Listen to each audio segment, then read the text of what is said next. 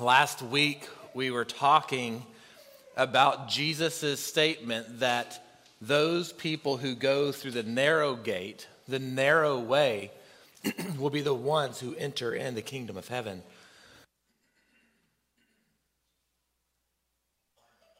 So, those who enter through the narrow gate, who go through the narrow way, will be the ones who are entered into the kingdom of heaven. Jesus said this because there were many people that he was meeting with, many people who were talking with, who just assumed that, of course, they're the ones who are going to be in the kingdom of God. Many of the scribes and the teachers of the law and the Pharisees, they all expected that essentially every Israelite, every Jewish man, every Jewish woman would be entering in the kingdom of God. And Jesus was saying that's not the case. That the only the people who are following Jesus, who are trusting in Jesus, will enter into, into that kingdom. And Jesus drew a distinction. He drew a distinction between people who were familiar with Jesus, people who might have sat with him at a table, people who might have heard him teach in the streets, who might have recognized him because they grew up beside him. But he made a distinction between those who were familiar with him and those who were following him. In our passage today, Jesus kind of continues this conversation and he describes what a heart of a follower of Christ looks like. And he draws this in a stark contrast between those who were familiar with Christ and what their heart might look like. So, we want to look at three different sections of Scripture today in the book of Luke, chapter 14, and what the heart of the disciple looks like. A heart of the disciple has mercy, it has humility, and the heart of the disciple abides with Christ. So let's look at each of those. First of all, a disciple of Jesus, someone who is on the narrow way, thank you, Matt, is one who has mercy in his heart. One Sabbath, this is Luke chapter 14, verse 1 through 6. One Sabbath, when he went to eat at the house of a leading Pharisee, they were watching him closely. There in front of him was a man whose body was swollen with fluid. In response, Jesus asked the law experts, the scribes, and the Pharisees, Is it lawful to heal on the Sabbath or not? But they kept silent. He took the man and healed him and sent him away. And he said to them, Which of you whose son or ox falls into a well will not immediately pull him out on the Sabbath day? And they could find no answer to these things. What we find in Luke chapter 14 was a familiar scene in Jesus' ministry. Jesus with the Pharisees on a Sabbath day, sharing a meal with them, arguing about what he could or could not do on that day. And there was a understanding of the day that work shouldn't be done on the Sabbath. It was one of the Ten Commandments that not, you shall not work on the Sabbath day. You should keep it holy.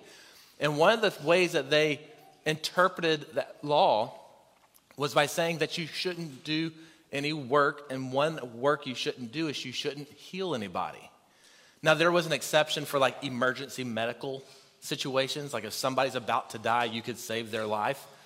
But if a medical procedure could be postponed to another day of the week, they said, well, you should do that.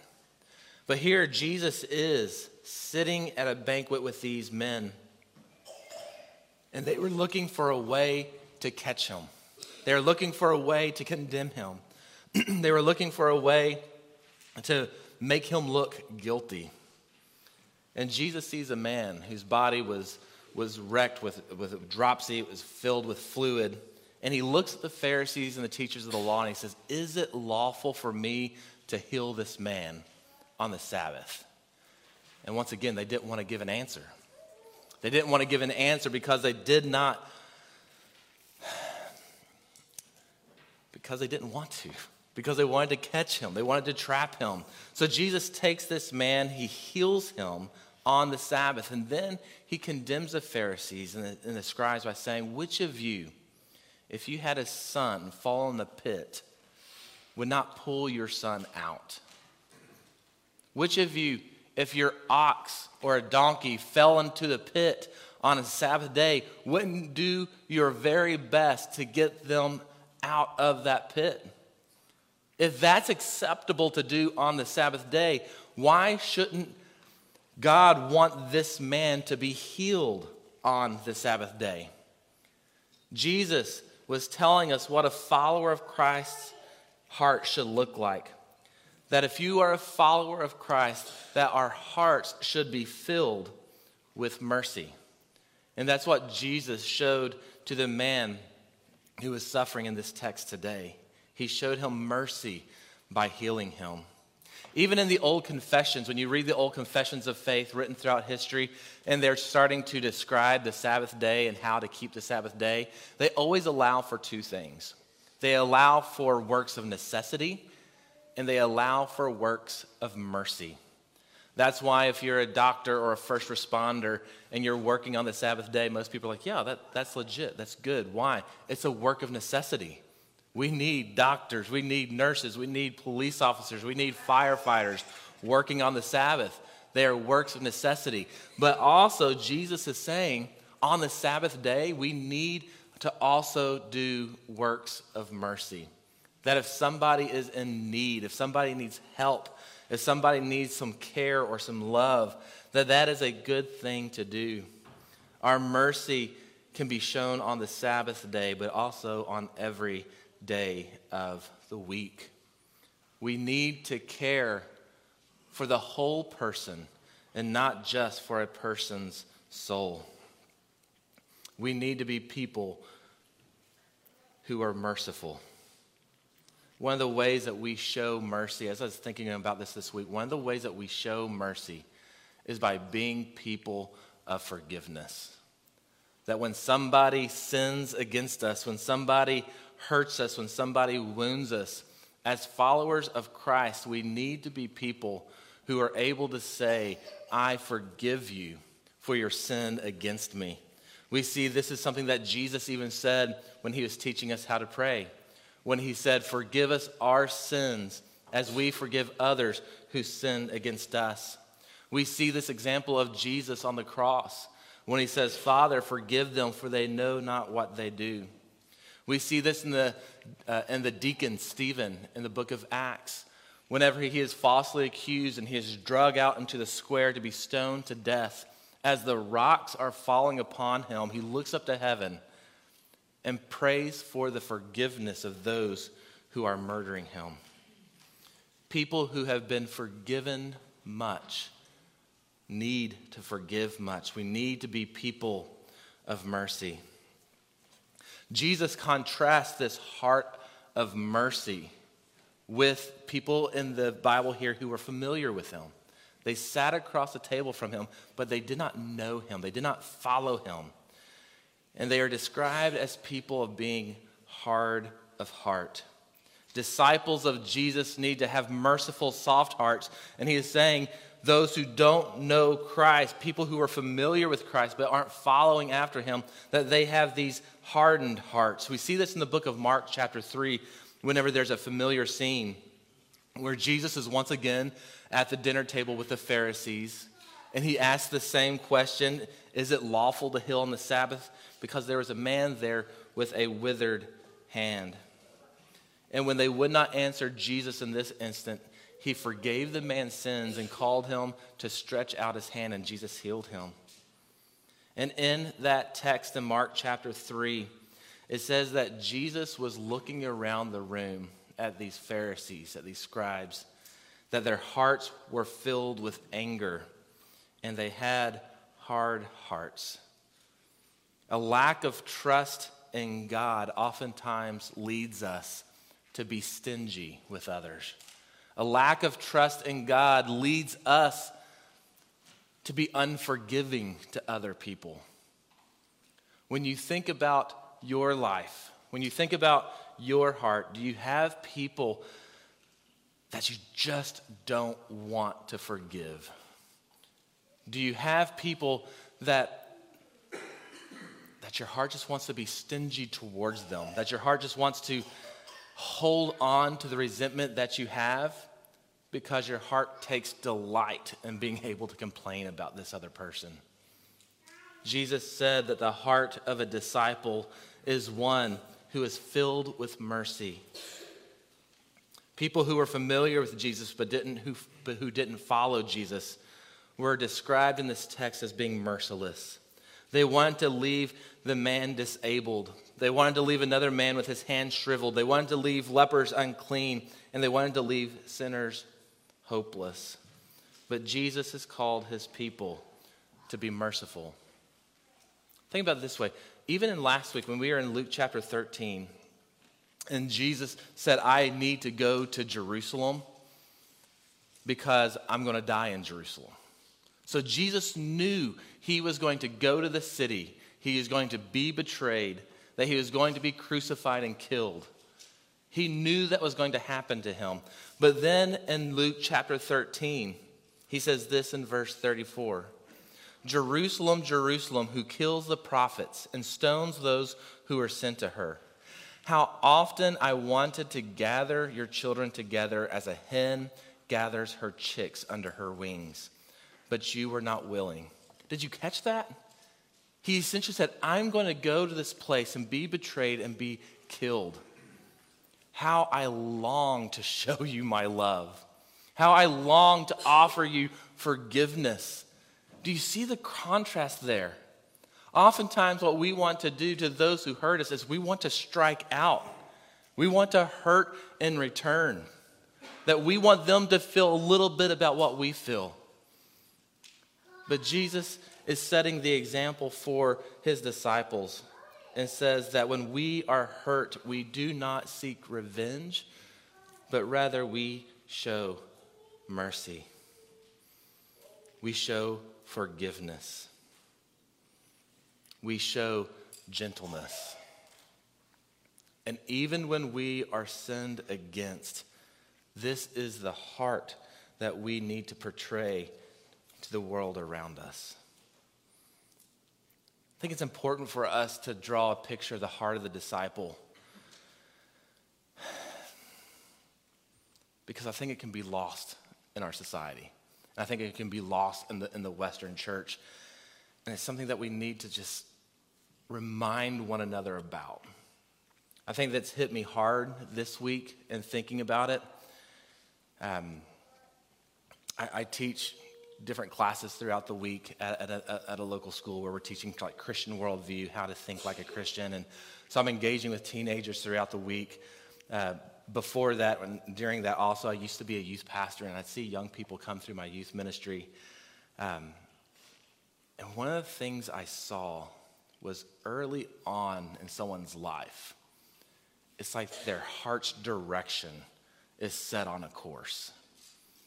That whenever I talk about what God has done for us in Christ and how Christ has called us to live, and we look at the commands of God, even in young teenagers, I see this wall built up where they're like, I don't want that. I don't like that. In fact, when I look at the commands of God, they look mean. And I see that being set in the hearts of young people and teenagers before they can even drive. We, as disciples of Christ, need to know what a heart of a disciple looks like so we can live that out and, and be faithful to Christ, but also model it to our young people who are, who are growing up in this culture. One of the things I love about our church is, is how filled we are with children. Like, if when I hear a one year old or two year old in our service making noise or dropping a toy, I don't get annoyed, but I'm like, oh man, thank God that they're in here.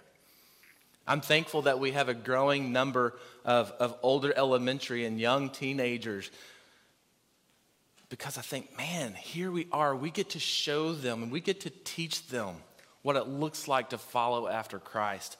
But what it takes is us understanding what it means to follow after Jesus. And Jesus, here in this text, is showing us that one of the things that it means to follow Christ, to know Him, is to have a heart filled with mercy. The next thing Jesus shows us is that not only do we need to have a, a heart that's full of mercy, but we also need to have a heart that's filled with humility. We see this in verses 7 through 14. And Jesus told them a parable to those who were invited when he noticed how they would choose the best places for themselves.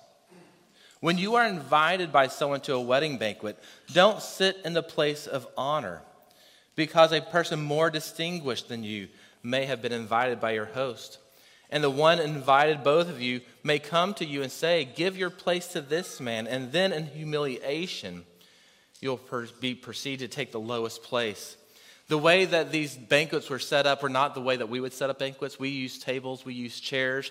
They didn't have this in first century Judaism. But what they had were these very low tables to the ground. And rather than sitting at a chair, at a table, they would actually recline on the ground on their left elbow. And then they would be able to eat with their right hand. And that's how they ate dinner in this first century. Sounds very uncomfortable to me. It's like I can't stay in that position long enough. But um, the way they would set these banquets up would be in the shape of a U. They'd set these little platforms up in the shape of a U. And the most honored place at a banquet was like at the bottom of the U. And you were on the farthest left of the table, so there was no one on the other side of you.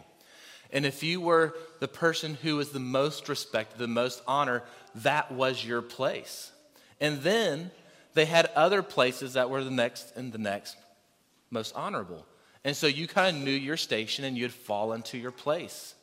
And what Jesus noticed when he went to this banquet was how people were like making a mad dash to the places of honor.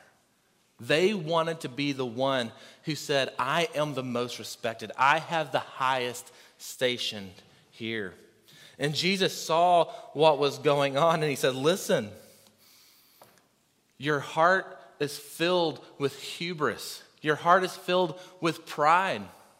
And he tells them this story about a wedding banquet and said, Listen, when you go to a wedding banquet, you don't go and assume the highest seat of honor. Because what happens when someone more respected than you comes in?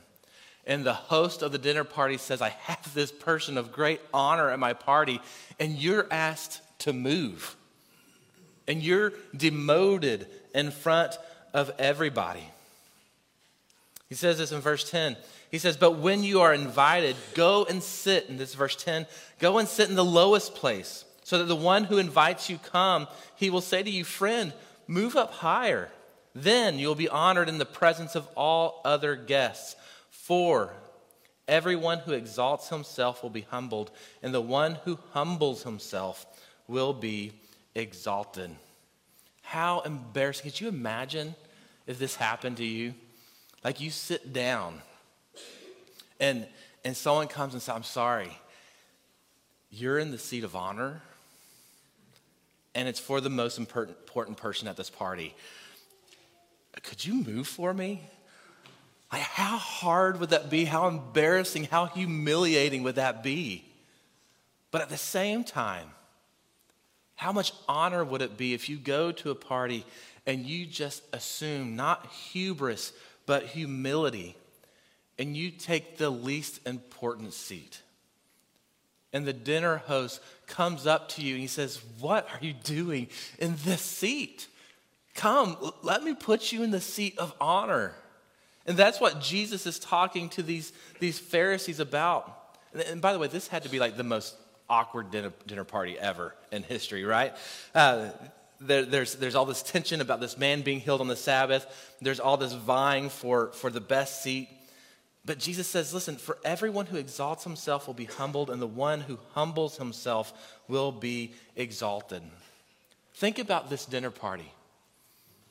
Was there somebody at this dinner party that deserved honor? Who was the most important person there? Well, yeah. You had the rabbi, Jesus, present.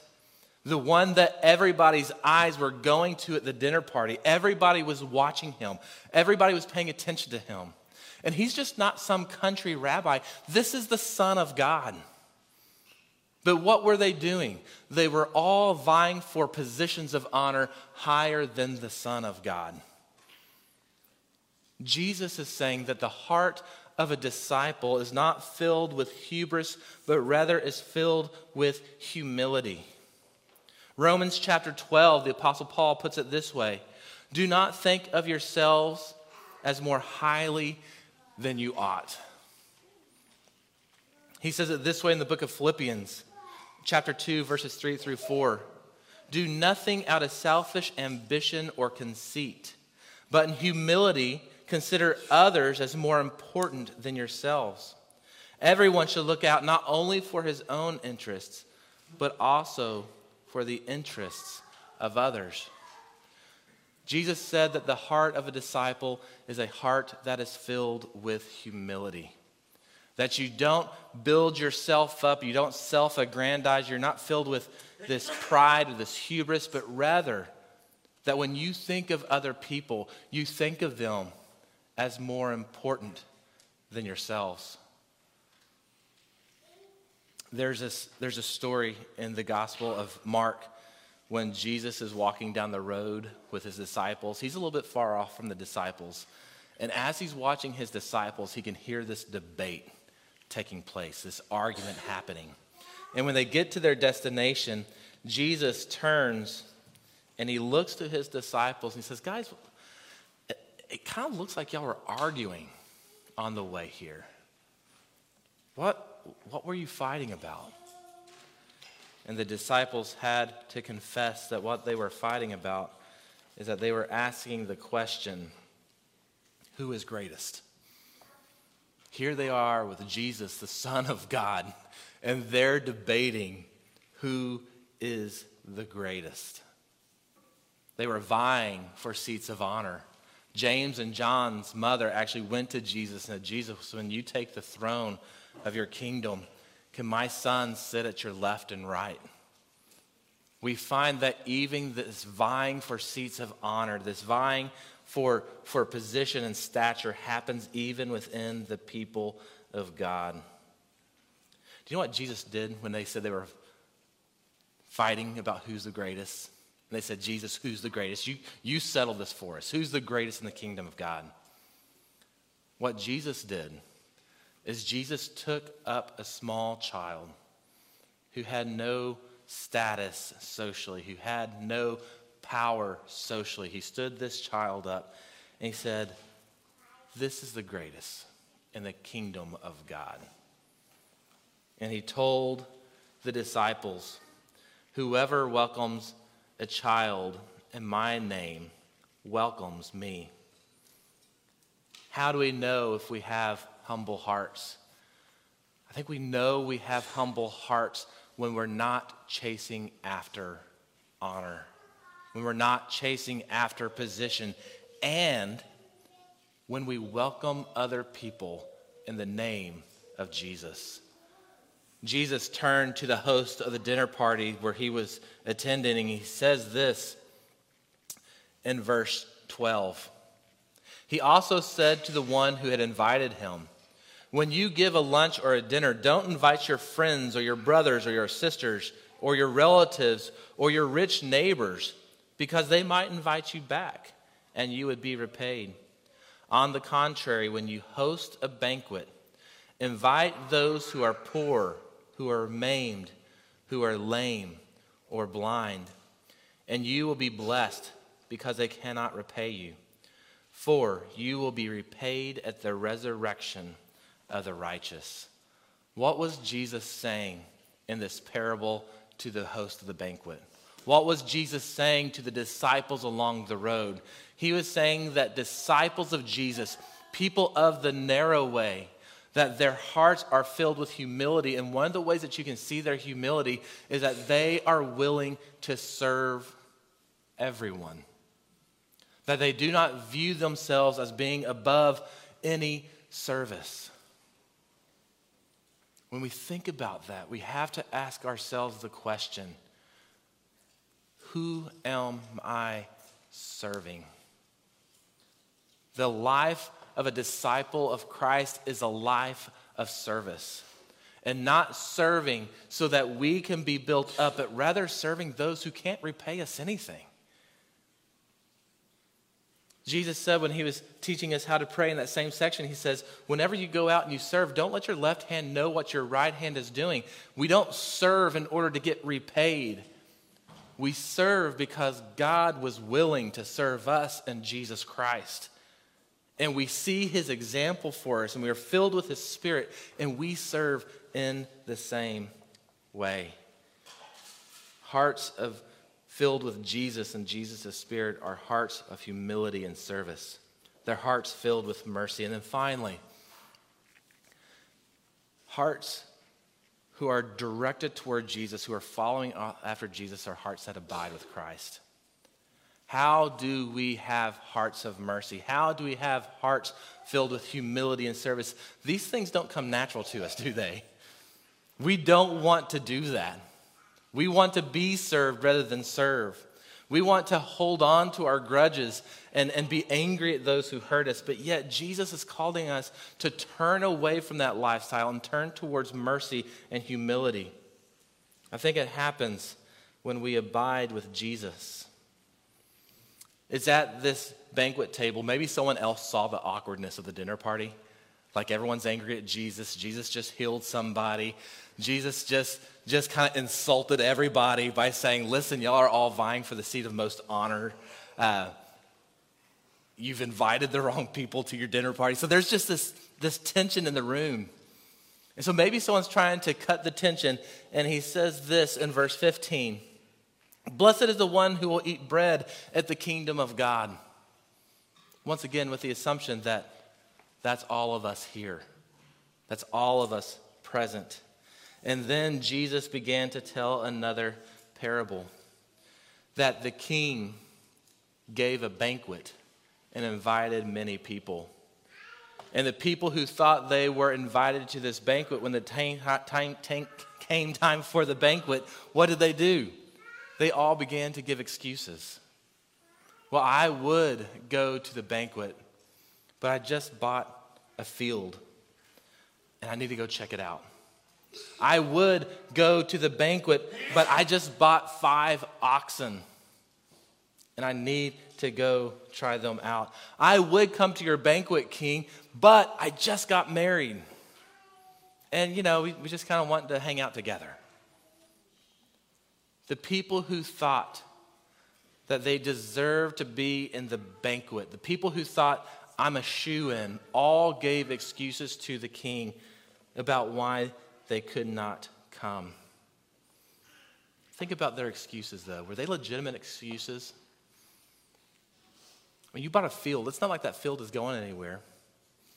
You could go to the banquet and then tomorrow go check out your purchase of the field. Those oxen, I mean, we don't, we don't buy a car first without kicking the tires, right?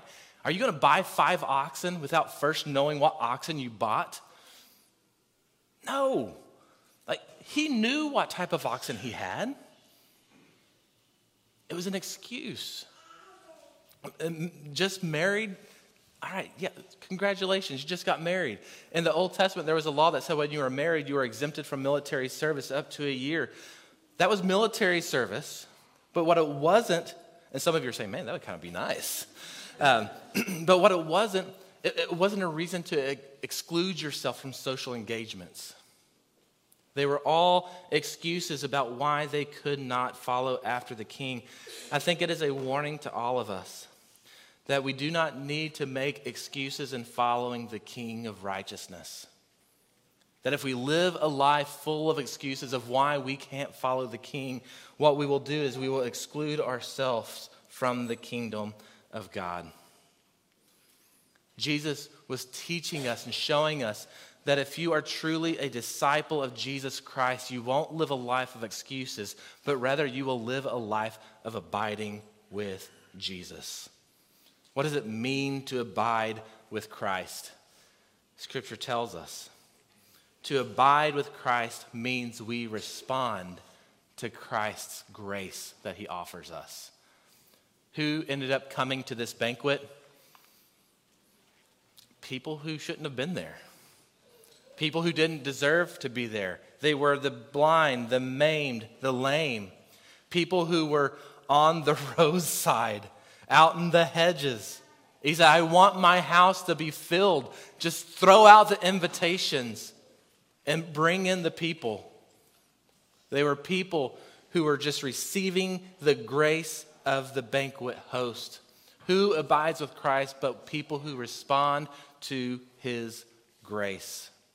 How do we abide with Christ? We respond to his grace, but we also respond to his word. That the way we abide with Jesus is by listening to his word, by putting ourself into the word. It says this in John chapter 15, verse 7. Jesus said, If you abide in me and my word abides in you, when you ask for anything in my name, it will be given to you. What was Jesus saying? That abiding means we're responding to Jesus, but we're also putting ourselves in the context of the Word of God, where we are coming to church to hear it preached and sung and prayed, that we're going to community groups where we can hear the Word by other believers, that we pursue the Word of God in our own private worship that we share the Word of God around our dinner tables with our families or with our roommates, that we are just living a life saturated with God's Word, that we're responding to His grace, but also that when we read God's Word, we obey it.